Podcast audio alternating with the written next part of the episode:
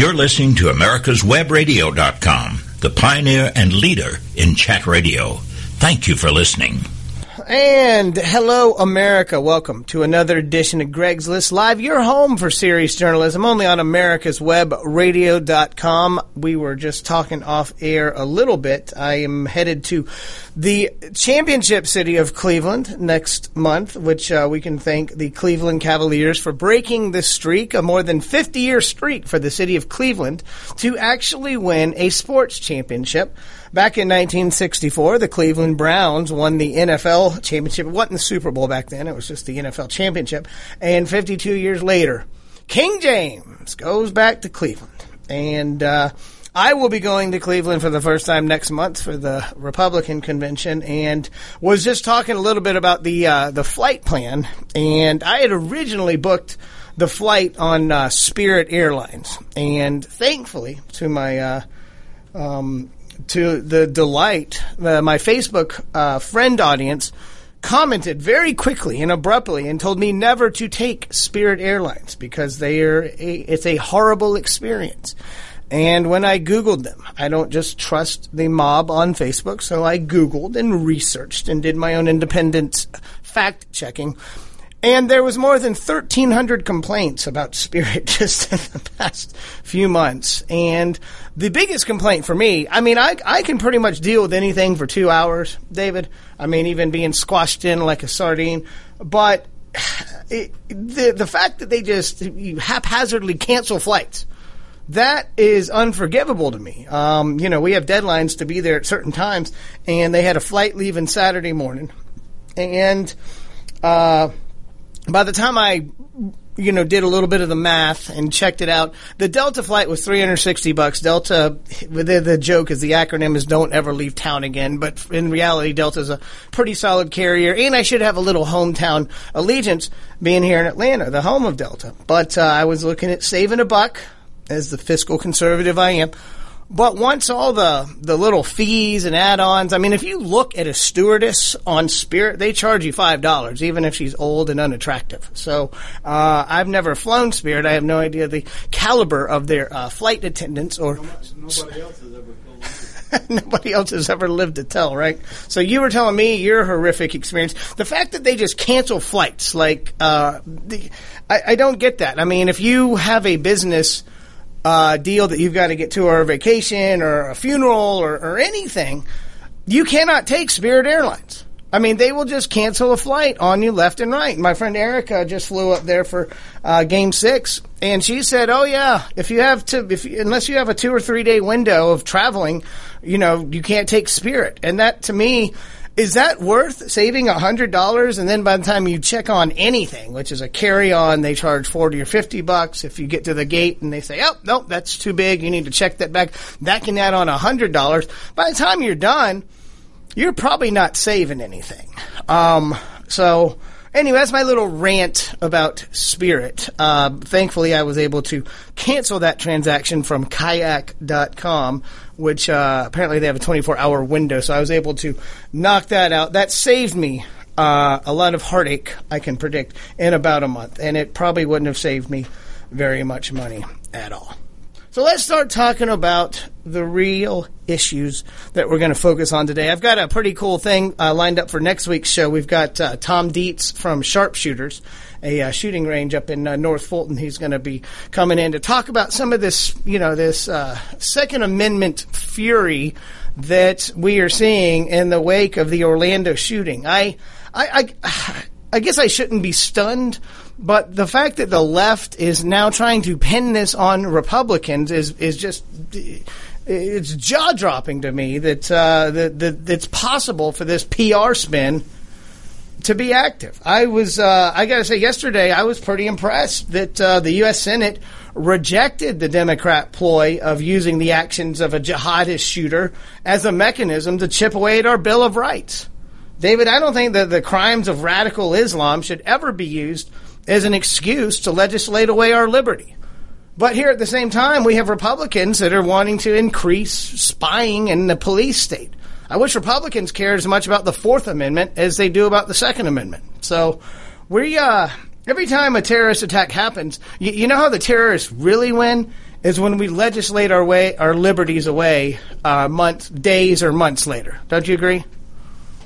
Oh yeah, and we we've done a um, good job of it. I, I'm I've been following uh, some of the like Minnesota, uh, following some of the states that are giving in to Sharia law, which I, I just find deplorable.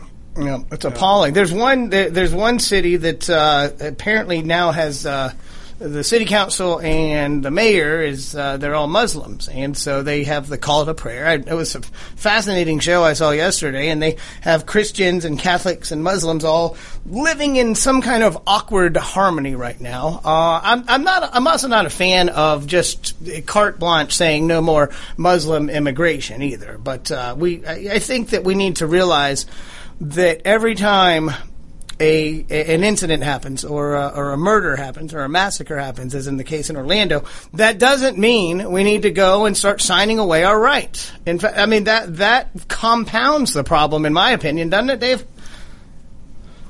Yeah, um, but I I, I uh, would argue with you until we got a immigration.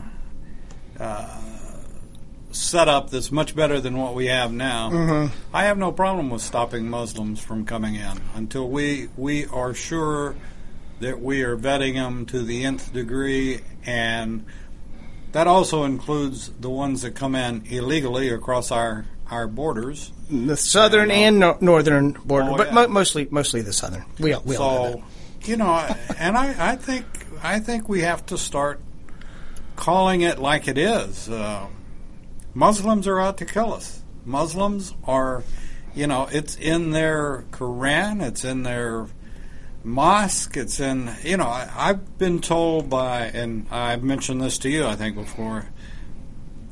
These mosques are armories.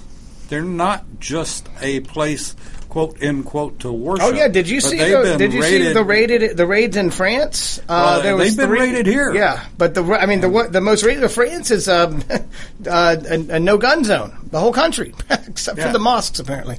But uh, yeah, so y- that's the thing. We need to be smarter about this. The, the biggest problem I see is, y- you know, we, we what we've done with Central and South America is a, allow a brain drain to happen where the best and the brightest from those countries have left right? And so now they they're left to their own whims, and it's nothing but a, a, a hotbed of corruption and murder in Central America, and then South America you've got Venezuela, where you finally find out what happens when you run out of other people's toilet paper. Remember Margaret Thatcher said, eventually you run out of other people's money. Well, they've run out of damn toilet paper in Venezuela. Uh, I go to Ecuador pretty frequently, and Ecuador is like a it's like the Ritz Carlton compared to some of the neighboring uh, countries down there. And Chile, Venezuela has money out the gazoo. Oh, well, they should. I mean, now that oil is back up to fifty dollars a barrel, I, I, I hope. I mean, it, it. I've joked about Venezuela, but at this at this point, it, it's actually a humanitarian plight, uh, in my opinion, with the the destruction that socialism and dictatorships have done to the people down there. The people in Venezuela are good people. Uh, most of them that have had the means have fled to Miami. And a lot of and, people in Ecuador have actually gone to Miami. In fact, my wife's city is called Guayaquil, and they now call it Miami Miami.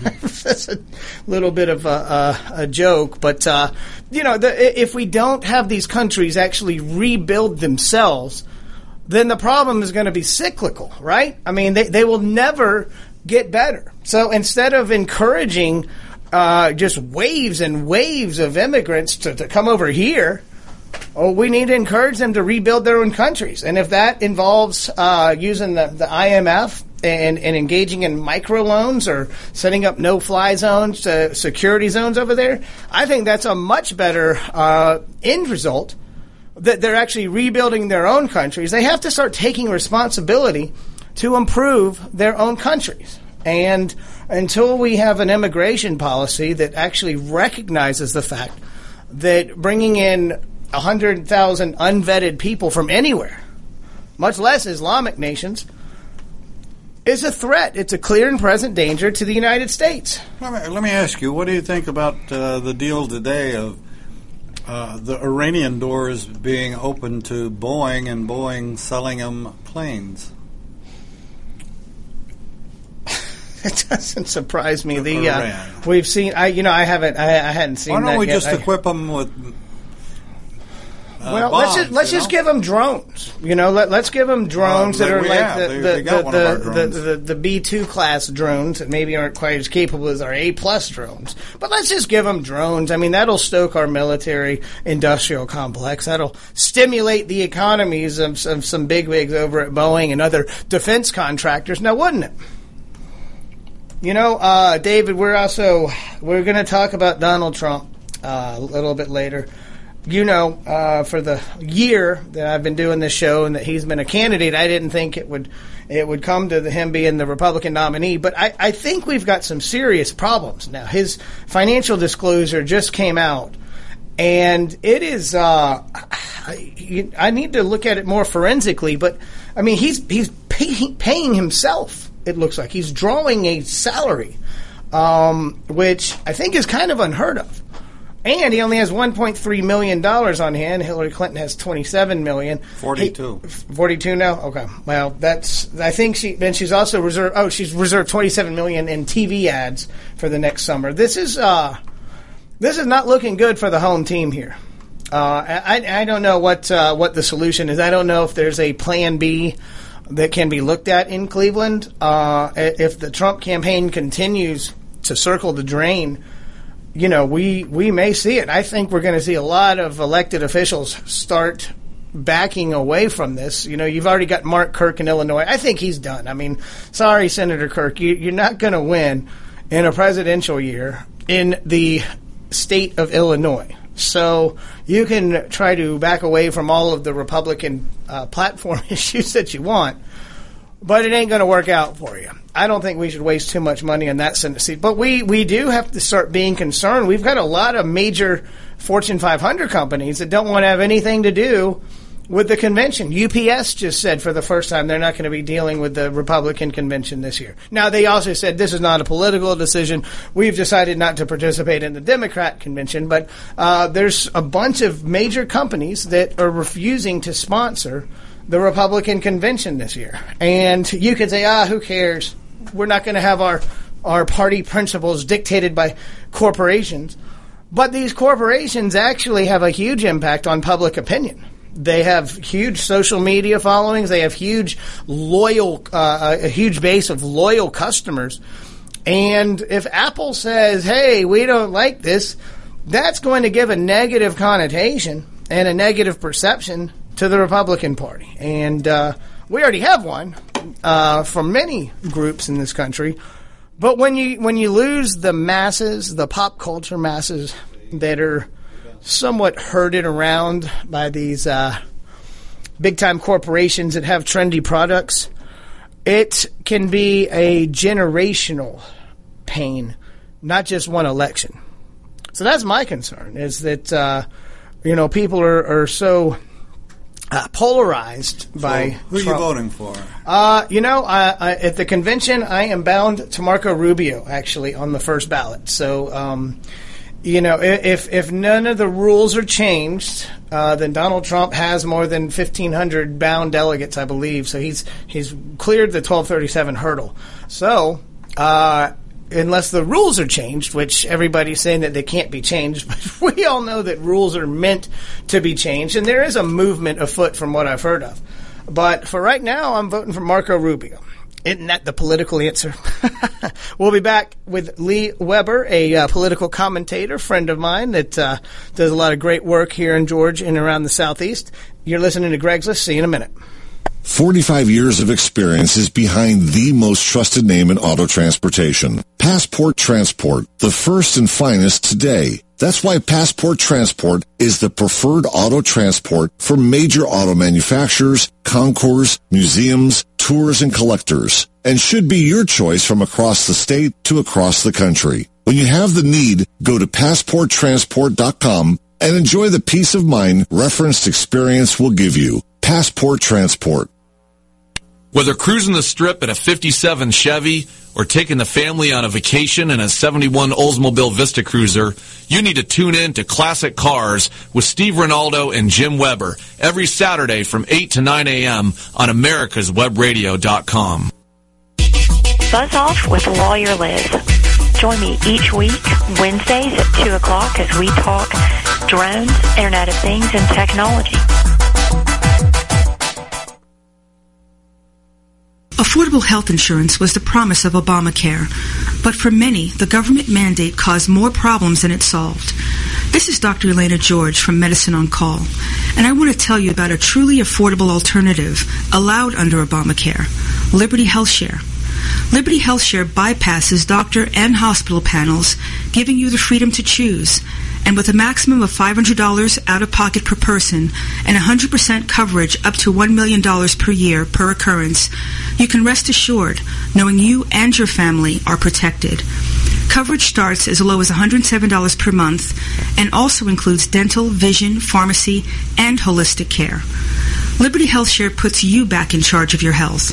Visit them online at libertyoncall.org. Again, for a true affordable alternative to Obamacare, visit libertyoncall.org or call toll free 1 800 714 6993 today. You're listening to America'sWebRadio.com, the pioneer and leader in chat radio. Thank you for listening.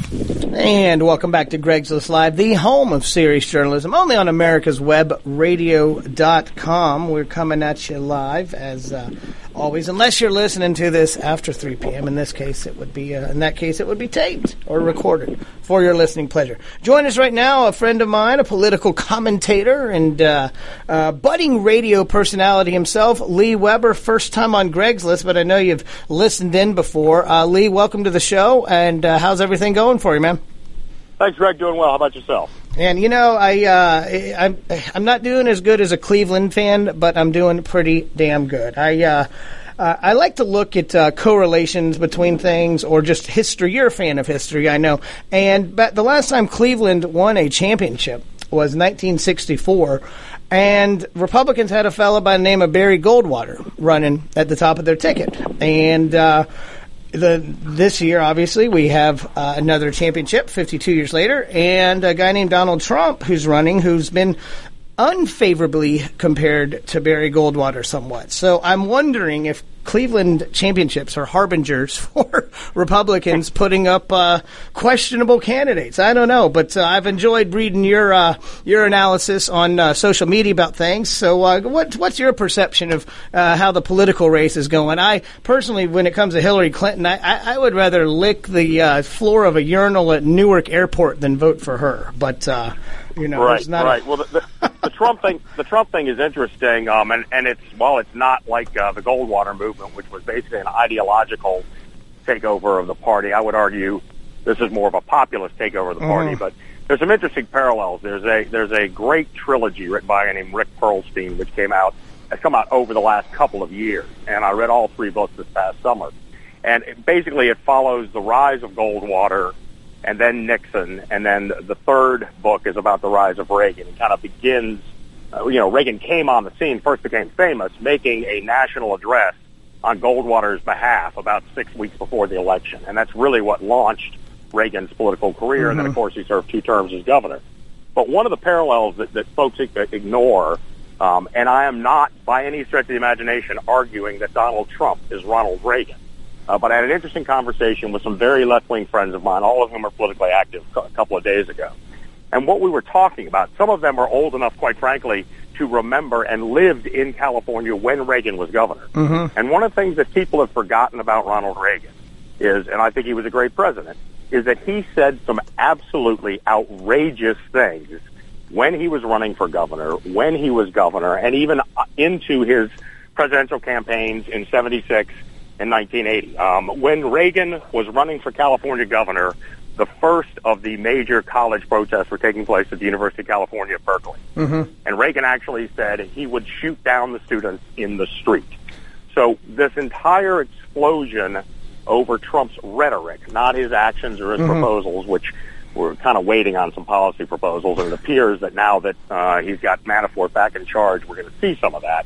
Uh, but some of Trump's rhetoric is reminiscent of some of the outrageous things that Reagan said in the past. So a lot of the overreaction that comes from the media or from some voters or from some right-wing talk show hosts uh, I think is a little overblown and a little premature. Well, and I do think some of this, the the hashtag Never Trump, is a little self indulgent as well. We're seeing. Uh, you know this kind of blowback effect where you've got kind of the, a self-righteous wing of, of the Republican Party that thinks they can get preachy, and uh, me and you have both uh, shared frustrations with uh, Republican Party uh, policies that don't actually live up to the platform, right? Right, right, exactly, so, exactly. There's there's a great article in the Atlantic uh, that just came out today, and, and what it, it talks about, what it says is uh, Trump is not the cause of the chaos of the current political system.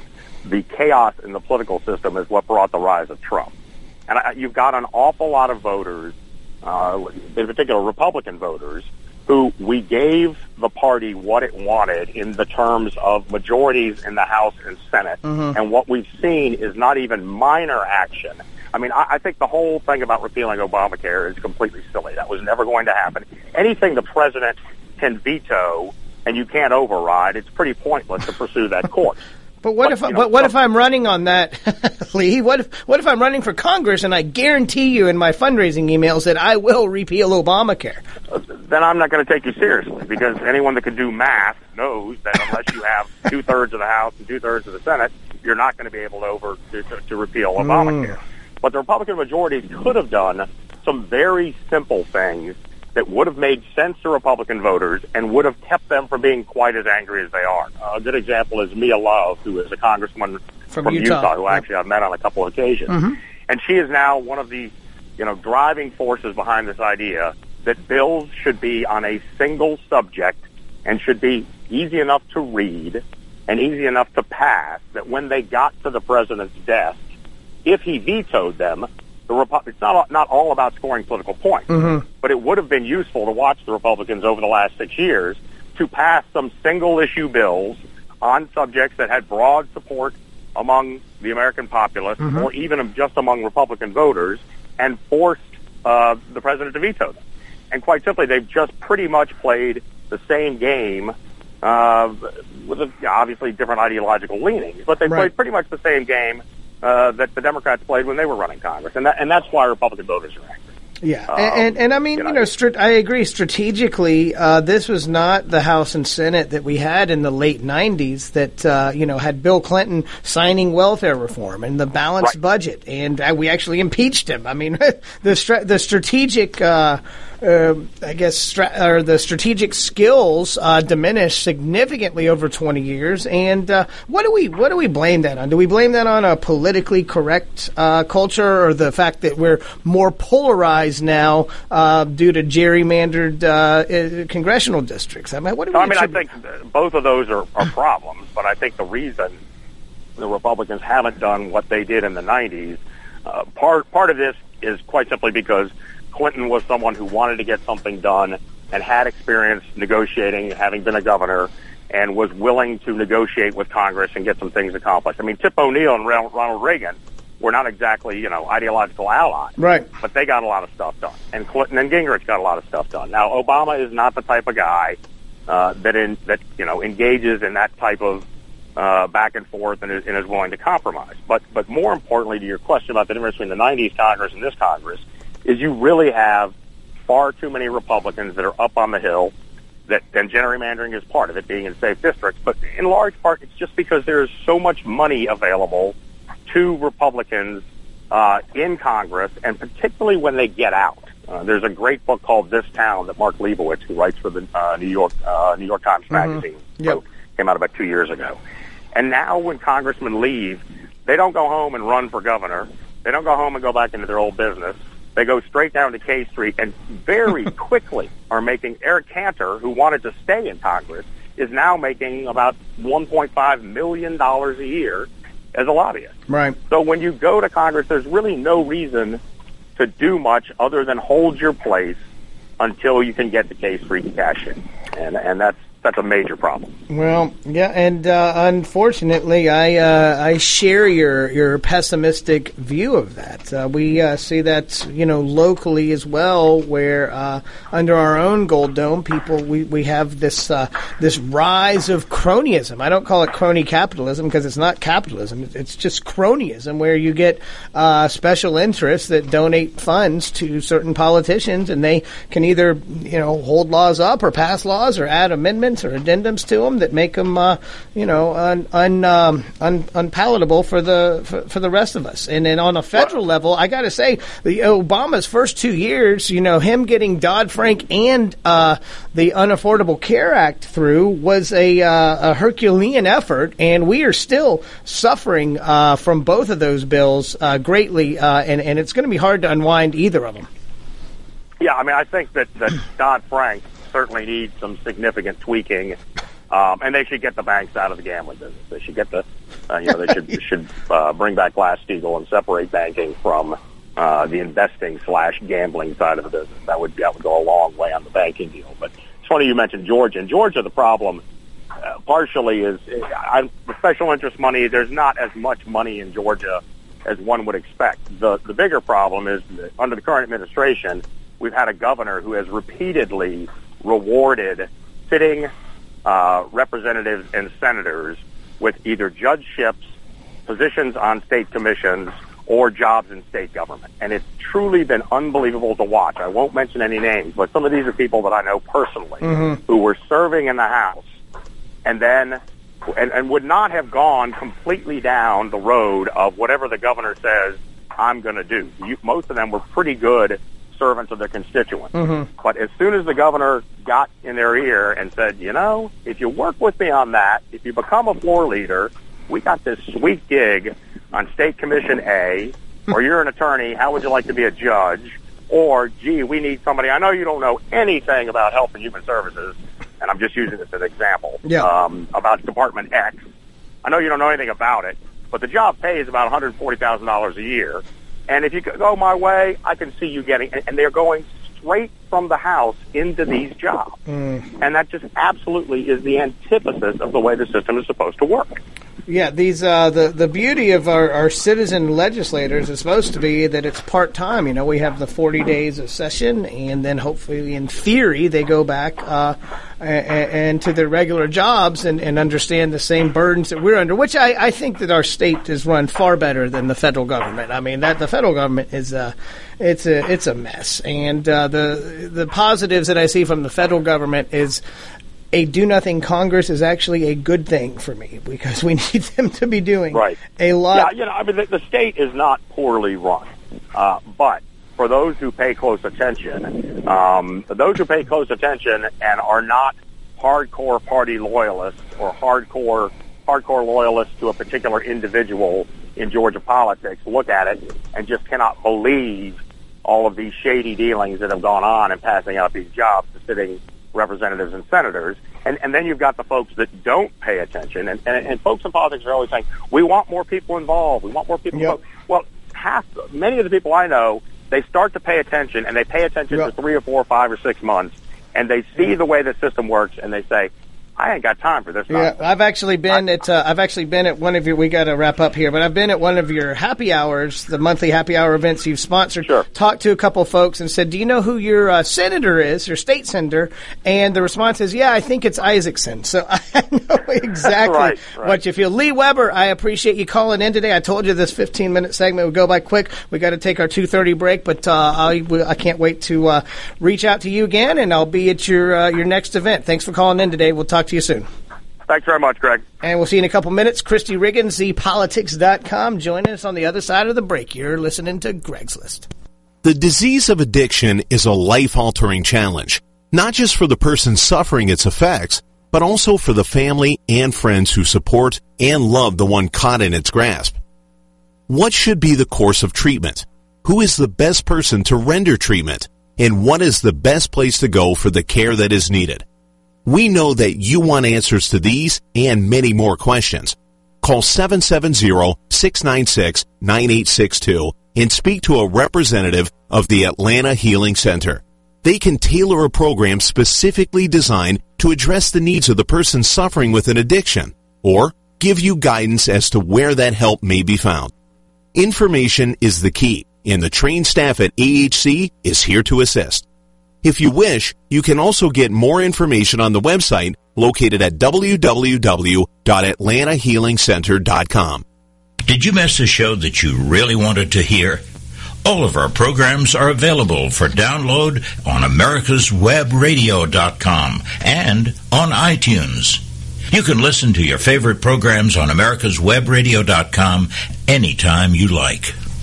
With all the back and forth in today's politics, it seems as though the Constitution gets lost in the mix. If you want to brush up on your Constitution, then join Michael Conley every Wednesday from 4 to 5 p.m. for the show Our Constitution on americaswebradio.com.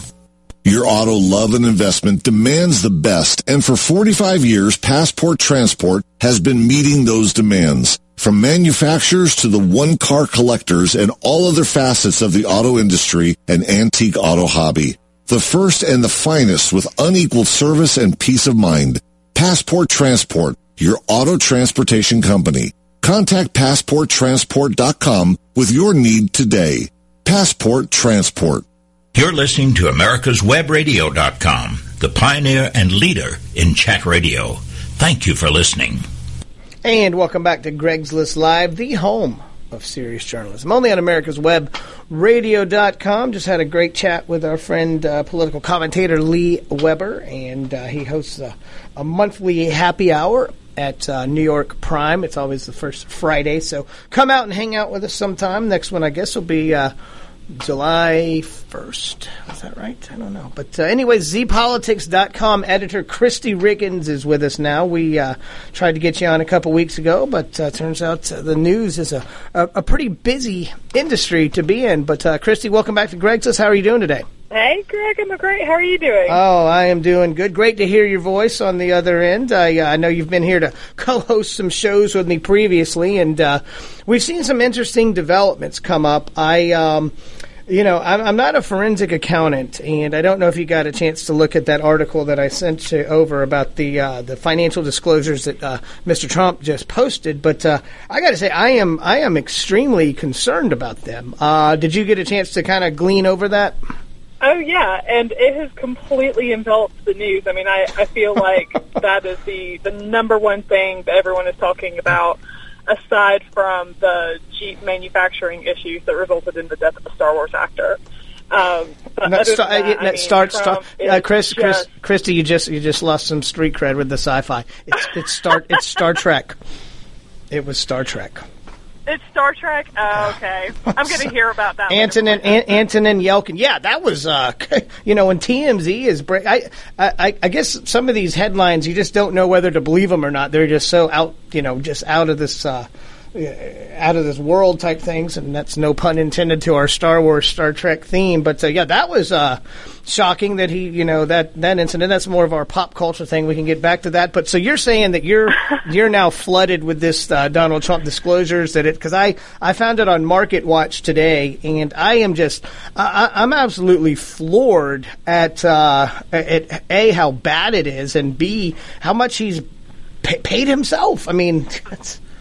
the the depth of this story is is just it's it's really almost too much. Like we just don't have the time to really get into the meat of everything. It's insane. But just to put it in perspective, I know that you you've read about this, but you know Donald Trump only raised three point one million dollars in May. In comparison, Hillary Clinton raised twenty seven million dollars. Um, on May 29th, just before you know these reports got filed, Donald Trump tweeted that the good news is that more that I have more cash on hand than any other campaign in the history of politics. Um, and we're seeing now that that's just not the case. Um, his the money that he has on hand, 1.3 million dollars, yeah. could not purchase a condo at Trump Towers, where the condo, a one bedroom condo, goes for 2.1 million dollars.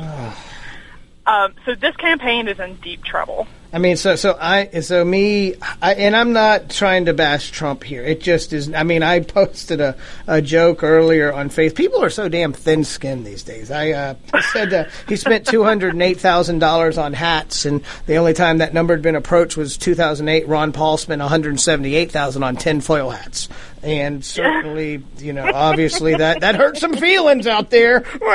You know, the little our our, our world of buttercups, as I said, I was attacking Trump. I was like, I, if anything, I've made fun of Ron Paul, but uh, you know, he spent two hundred eight thousand dollars on the MAGA hats. Make that's acronym for Make America Great Again, and I, that that was actually uh, probably one of his better expenses going through this. And I guess my problem, guys, I, and, and I think everybody knows I, I've been called an establishment Republican before. I'm certainly going to walk the plank, uh, so to speak. I uh, am bound to Marco Rubio next month, but uh, who knows what happens? But I, I, you know, yes, I will walk the plank uh, for for God, country, and party, so to speak.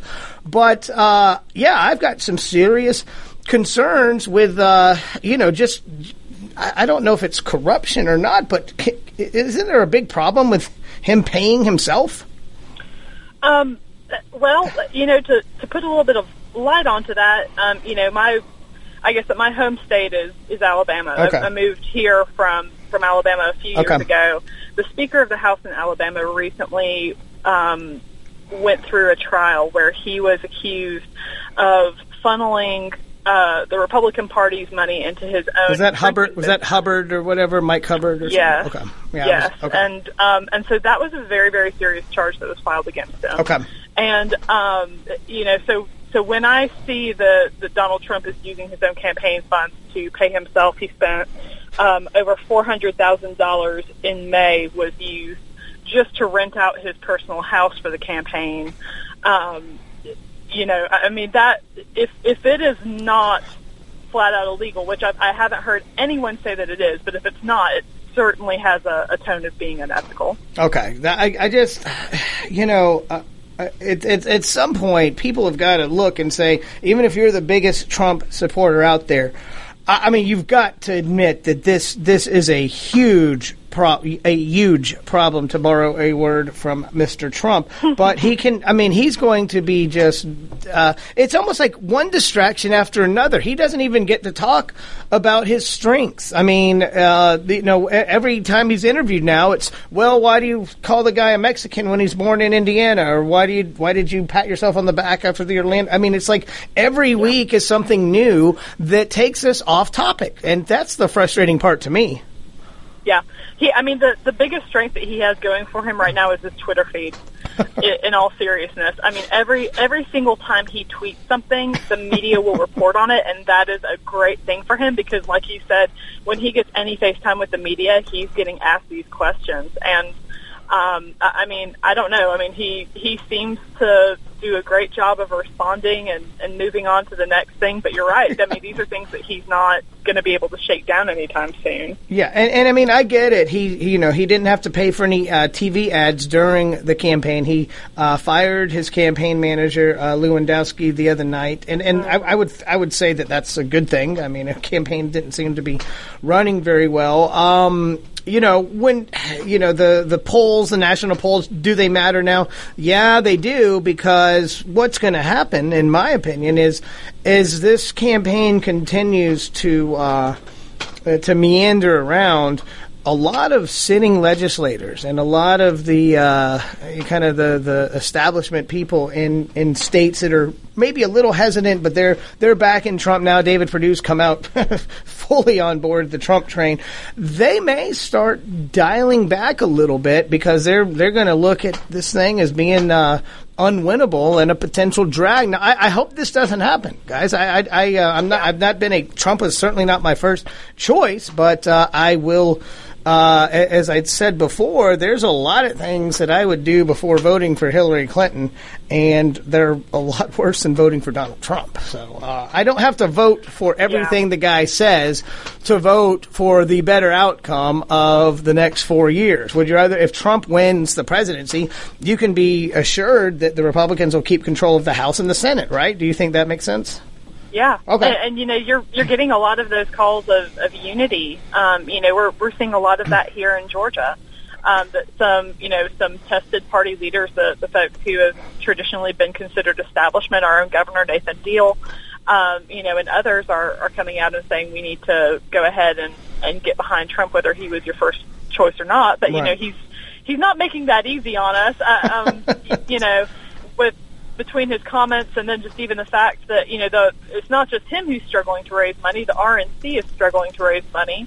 Um, you know, you have companies like Delta and Coca Cola and Home Depot and Apple who have all come out. You know, I mean, th- three of those, you know, being based here in Georgia. Um, I mean, they've all come out and said that they're not going to provide money to the RNC like they have in the past. Yeah. Just because this candidate is so controversial. Yeah, I I mean, Um, they, they basically, I, and and is it unfair to tie people to a candidate every time they say something? Yeah, but does that matter in politics? No.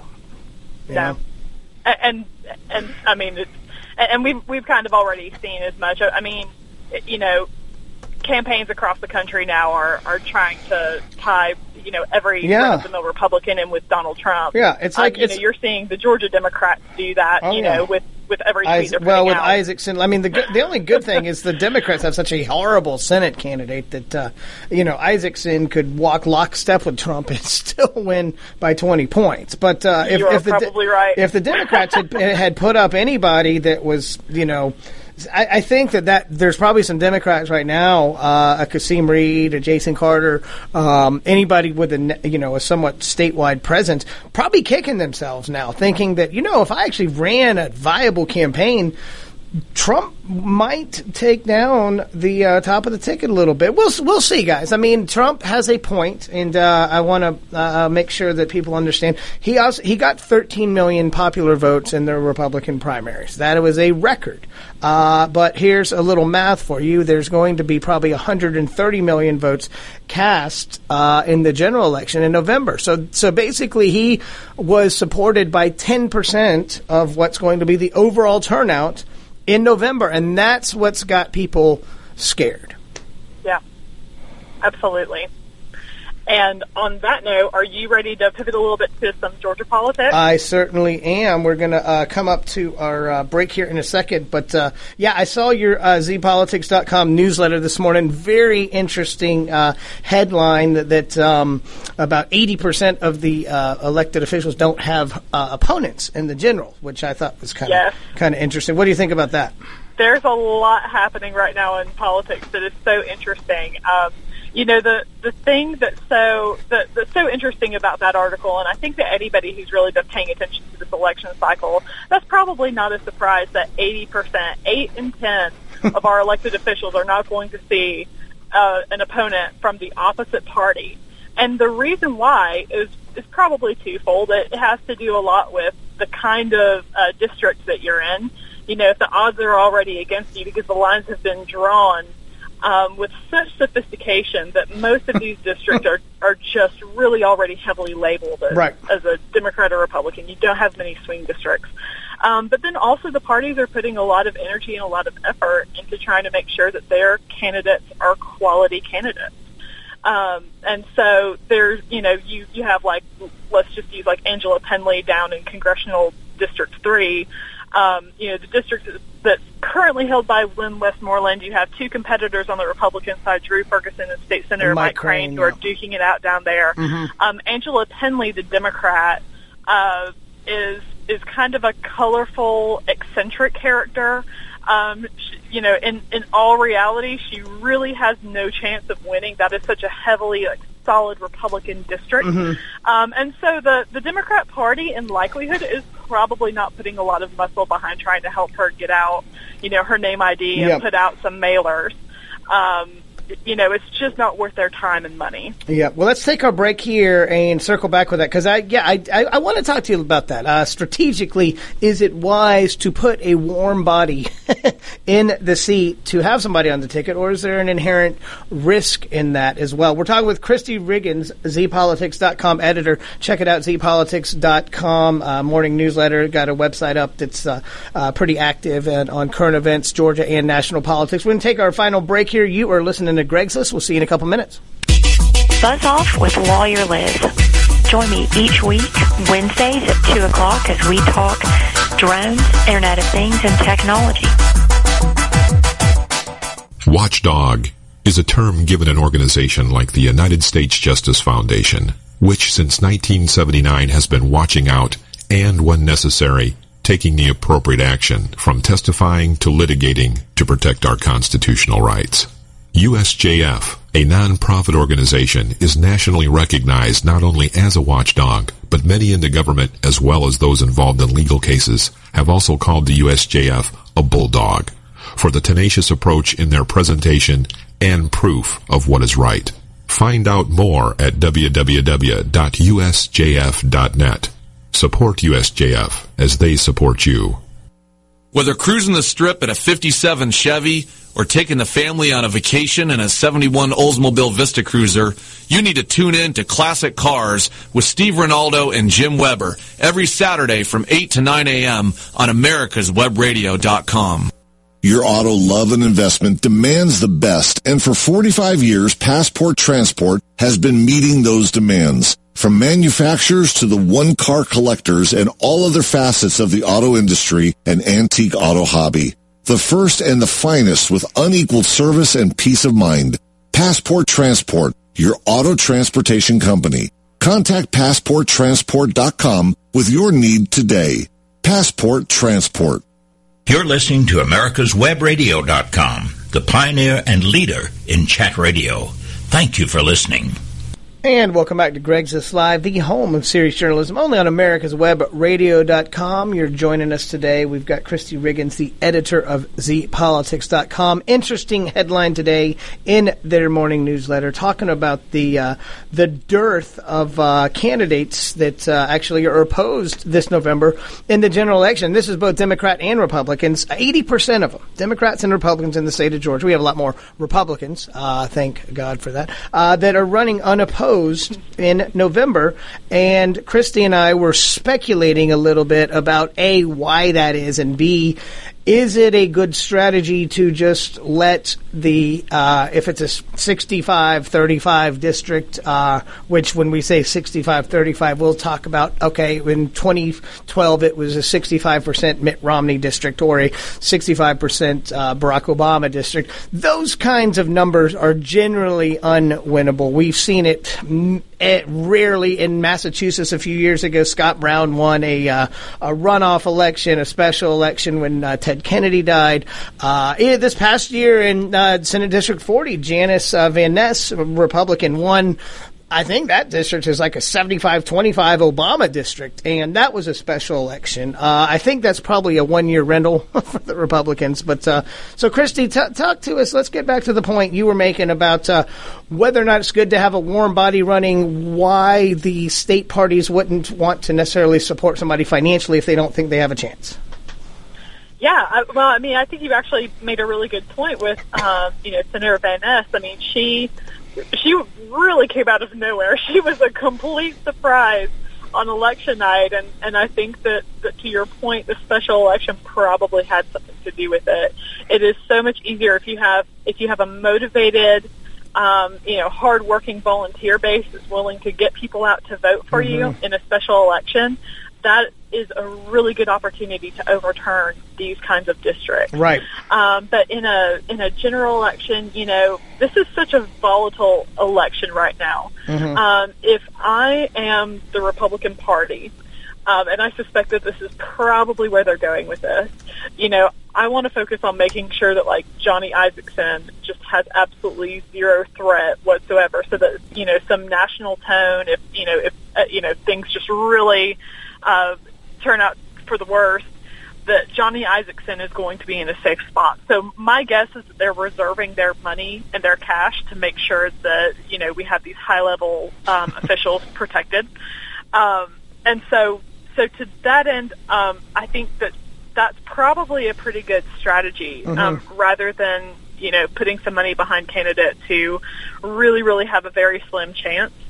Um, you know, the presidential elections tend to turn out more voters overall, and so Oh, yeah. when you have um, these really solidly Democrat districts coming out, it's going to be uh, almost statistically impossible for you to win a seat in, in one of those districts Yeah. during a presidential Well, election. yeah, and, and actually, we're you know, and where I live, kind of in central DeKalb, in North DeKalb, we really have the only two competitive state house seats with 80 and 81, which are both currently held by Democrats, but they are uh, very, very 50-50 districts. 80 probably leans uh, a little Republican, and uh, you know, I'm I'm working on one of the uh, candidate campaigns in 81 for uh, Lane Flynn, and they're both held right now by uh, a couple Democrats, Taylor Bennett in 80 and Scott Holcomb in 81, who are fairly moderate on paper. I have a feeling that if we had a Democrat governor, they would be far left. But uh, right now, Yes. they're right now they're kind of wolves in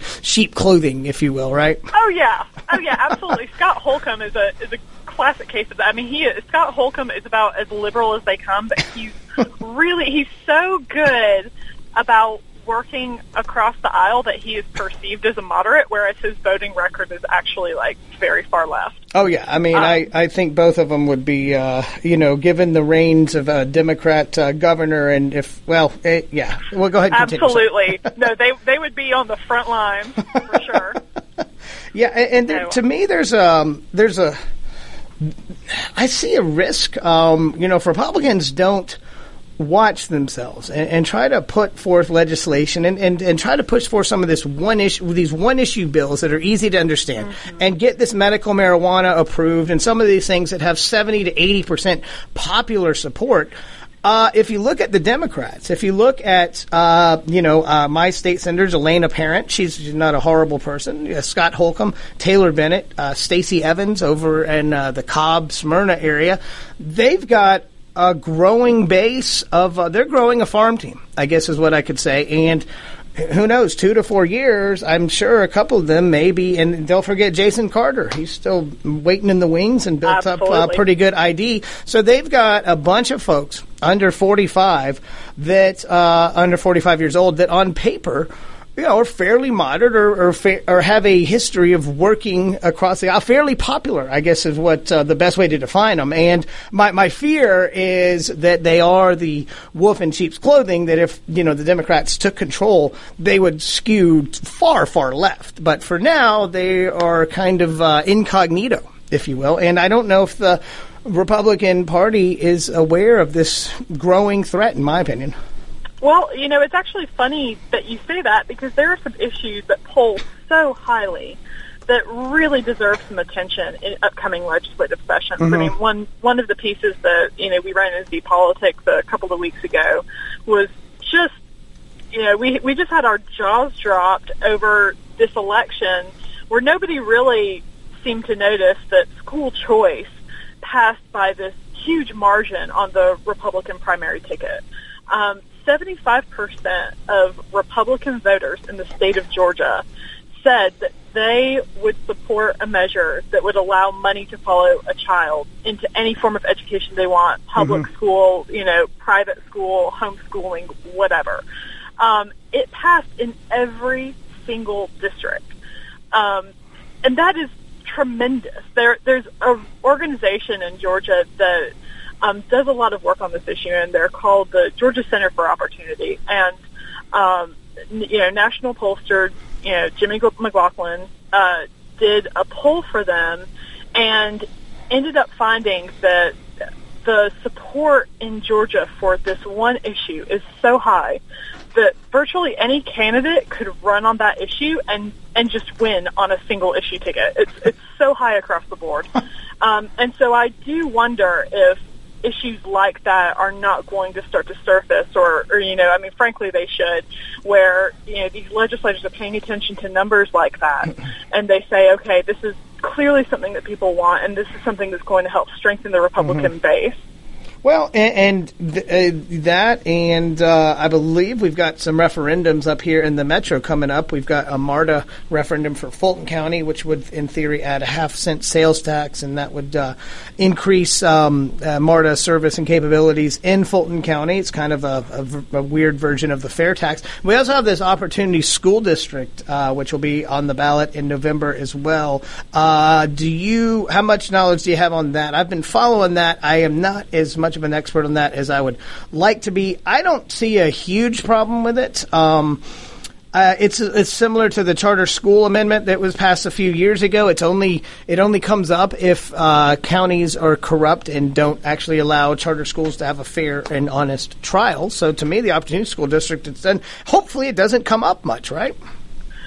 I think what's going to be interesting with the Opportunity School District um, question coming on the ballot is going to be how much money is going to go into trying to defeat that because we already know that teachers unions um, and teachers groups in the state of Georgia Mhm. have come out, you know, in full force. You know, there was Oh, there was this uh, protest that I just I can't get over. It was about a year ago when these teachers from the teacher union uh, pulled out students from the classroom during a class day to go down to the Capitol and protest a bill that could actually benefit them in their future. Right.